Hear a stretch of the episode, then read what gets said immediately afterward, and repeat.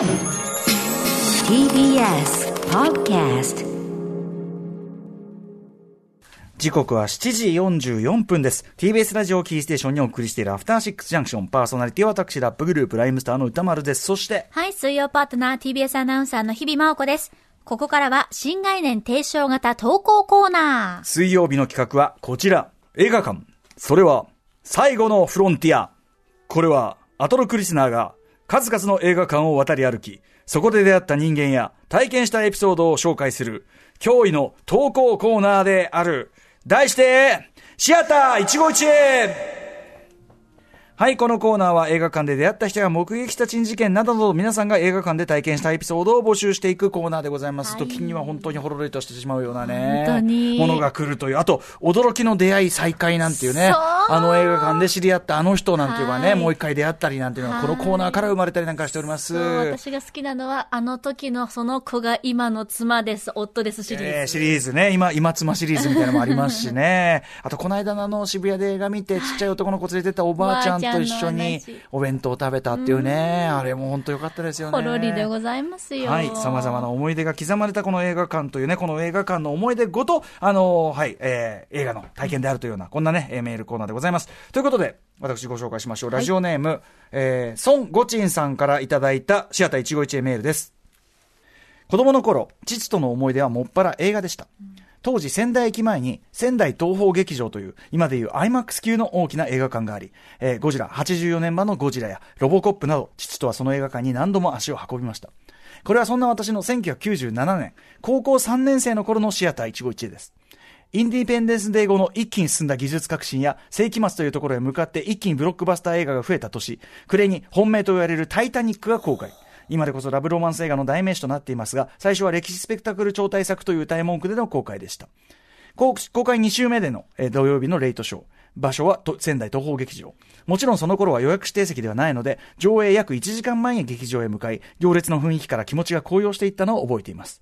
板前だった父はその日、店を早めに終わらせてから劇場で合流する予定でした。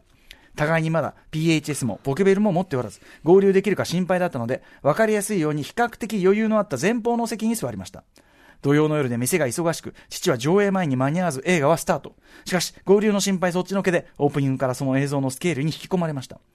始まって15分ほど過ぎ、おばあさんになったローズが過去を語り出す、うっすらと青みがかったそのシーン。えーその時、私の視界の左側に、えー私の視界に左側からカットインした、スクリーンに映る黒いシルエット。父でした。私は身振りで、こっちこっち。映ってるからかがんで、と二つの意味でささっと手を振り、父と合流。そこから約3時間、素晴らしい映像体験にお腹いっぱいでした。帰りにこれも恒例となっている向かいの吉野家で映画の感想を言い合い、父が遅れて見逃した冒頭15分の穴埋めをし、日付はとっくに日曜日になっていました。私が社会人になってからは生活時間が合わなくなり、父と一緒に映画を見ることは減っていき、最後に一緒に見たのはスターウォーズエピソード1、1999年だったでしょうか。同じく帰りの吉野家で、あの子供が後にダース・ウェイダーになるんだよ、と、えー教えました。あ、こっちが教えたのね。えーその後、ビル全体の老朽化や郊外からのシネコンの波もあり、えー仙台東宝劇場は2000年代半ばに閉館、向かいの吉野家もなくなり、父も4年前に亡くなりました。タイタニックはあの時代、映画好きでなくても多くの人が劇場で見た作品だったでしょう。デートムービーとしての思い出も多いとは思いますが、私にとっては父と一緒に行った思い出の映画、あの映画を見ると、スクリーンに映り込んだ父のシルエットを思い出します。こういう出来事一つ一つが今でも私を映画館に足を運ばせる理由になっています。映画の形は時時代に合わせていろいろ変われど、やっぱり、いやー、映画館って本当にいいものですね。へえ。今のあの、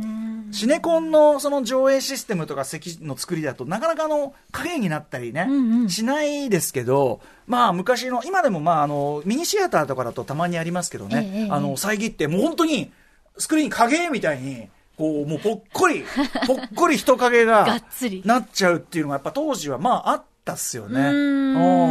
で、やっぱその、お父さんの影と、これが素敵じゃない？そうですね。お。父さんの影とセットで、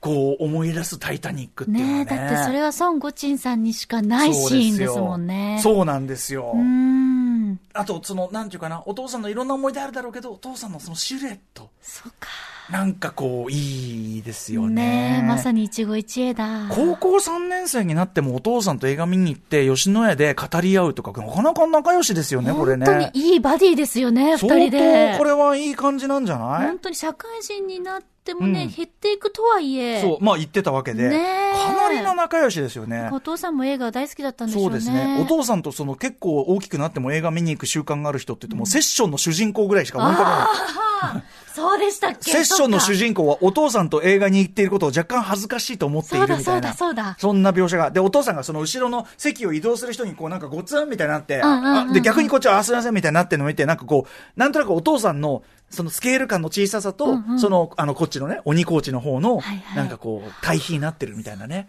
でもお父さんの方がやっぱり善良な人ではあって、んね、というようなその対比もよかった。あれもだからお父さんと映画に行くってなんか一つね、ちょっとこう、息子と父というところではやっぱあるかもしれないですよね。そうですね僕もやっぱ思い出すもんね、やっぱね。あの、父と見たやつは特に。ああ、そうですか。あの、ジャッキー・チェンのアメリカ進出第一弾、バトルクリーク・ブロー、これちと行きましたしへね。ーあと、まあ、ブルース・ブラザーズ、これちと行ったなとかね。あーそうですかあとは、なんといっても石井壮吾監督、爆裂都市見に行った時の本当に気まずい空気ですね。なんともこの、うん、これ見た方ならわかると思いますけど、ええそれ父、お父さんと行ったの？でも一生懸命父がですね、この解釈、あの、劇中に出てきたあの暴力団というのはきっとなんとかのね、こういうような、ああの、比喩ななのではないか、みたいなことを解説をね。一生懸命こう足してくれましたよね、それああ、はね。そうですか。気まずい空気の中。ちょっと照れ隠しじゃないけれども。やっぱその中で言ったら文句なし。ブルブルース・ブラザーズとか本当に良かったですよ。いやー、これは良かった。だって子供も結構ヒヤヒヤなのよ、実は。うん親に連れてってもらって、うんつまんなかったらあれだし、ええそのバトルクリーク・ブローでもね、そのジャッキー・チェン映画でも、まあ、しぶっちゃけそのひ、エロいとまで言わないけど、はいはいヒロインを前に、ジャッキーが足元にポパンツをポトンと落とすっていう、そういうのがあって、えで、やっぱその子供ながらに、ああ、もうジその、よりによってやんなよって、今まで別にそういうのなかったじゃん、みたいな。今までのジャッキー、そうういうのなかったけど、なんでアメリカ進出で急にそういうことやるんだよ、みたいな。で、なんかその、終わってから、なんか母との会話で、なんかその見せちゃいけないような場面はなかったのっていうのを聞かれて、なんか父がもうゴニョゴニョと、まあ、まあ、その、みたいな。だから、ああの、パンツのとこだよ、みたいな。まあ、それを言ったら、ブルース・ブラザーズもね、まあ、ええオープニングであの、コンドームがどうこうみたいなのがあって、僕はもうそれコンドーム意味知ってたんで、うああ、もう、まあ、セーフっちゃセーフだけど、みたいな。うんうんうんその男子同士でもやっぱは男子同士っていう方が正しいかわかんないけれども。親とはそれはありますかやっぱりそうかそうかでもいや今、今思い出したその、ぶそのジャッキー・チェン見た後に父に、なんか見せちゃいけないのはなかったのかって言ったら、まあ、そのだ、まあ、みたいな。それが照れちゃうね。ベベッドシーンとまではいかないんだけど、うん、そんなのもだからやっぱセットで覚えてますからね。そうかそうですね。本当。に、あの、親と行くっていうのはやっぱり、違う世界を映画ってやっぱ見せてくれる場所じゃないですか。だねだからなんかすごい不思議な感じですよね。普段よりちょっとね、贅沢させてくれたりね、うんうんその時も当時はだから今みたいにその全席指定じゃないけど、ええあの一部その白いカバーがかかってて、それは指定席なんですよ。で、その、やっぱりちょっとした贅沢としての指定席っていうのがあってブルース・ブラザーズは確かね、松竹セントラルで指定席で見させてもらったんじゃないかああ、な。そうか。でも確かに私も、親と行くときは買ってもらえないけど、うんおばあちゃんと行くときはあポップコーン買ってもらえるっていうのはある。ま孫ですよ、うん孫ですよ。すごい特別に覚えてますねそんなね、やっぱだから一緒に行った人、特にまあその親御さんで、まあ亡くなられた親御さんとの思い出なんていうのはうん。ね、これは残りますよね。本当に一生ですよ。シアター151ままさにらしい感じのねメールだったんじゃないでしょうか、はい。どうしますか？もう一こんな、うん。じゃあ、はい、こんな感じでぜひですね、あの、これまだまだこのコーナー続きますしね、いずれはこの書籍かなんかも睨んでおりますので、はい。ぜひ皆さん、とっておきのシアター一期一会メール、ぜひですね、あの、見た、できれば、まあ、覚えていればというか、その劇場の名前、ね、あの、で特定していただいてえーあと細かいディテールなんかも書いていただくとですね、季節とかね。うんそうですね、そういうようなこととかね、あの、いい思い出でもいいですし、まあ、なんなら、まあ、ちょっとこう、なんかいろんな、変な思い出でもね。そう、プチトラブル的なのも、今なら笑えるわ、みたいなやつ。そうそうそうそう、そういうやつでんんもいいですからね。ぜひぜひ、あの、お送りいただきたいと思います。はい。宛先は、ローマ字で歌丸アットマーク tbs.co.jp、歌丸アットマーク tbs.co.jp までです。メールが採用された方には番組ステッカーも差し上げています。はい以上、新概念提唱型投稿コーナー、本日水曜日は、シアター一期一会でした。After Six Junction.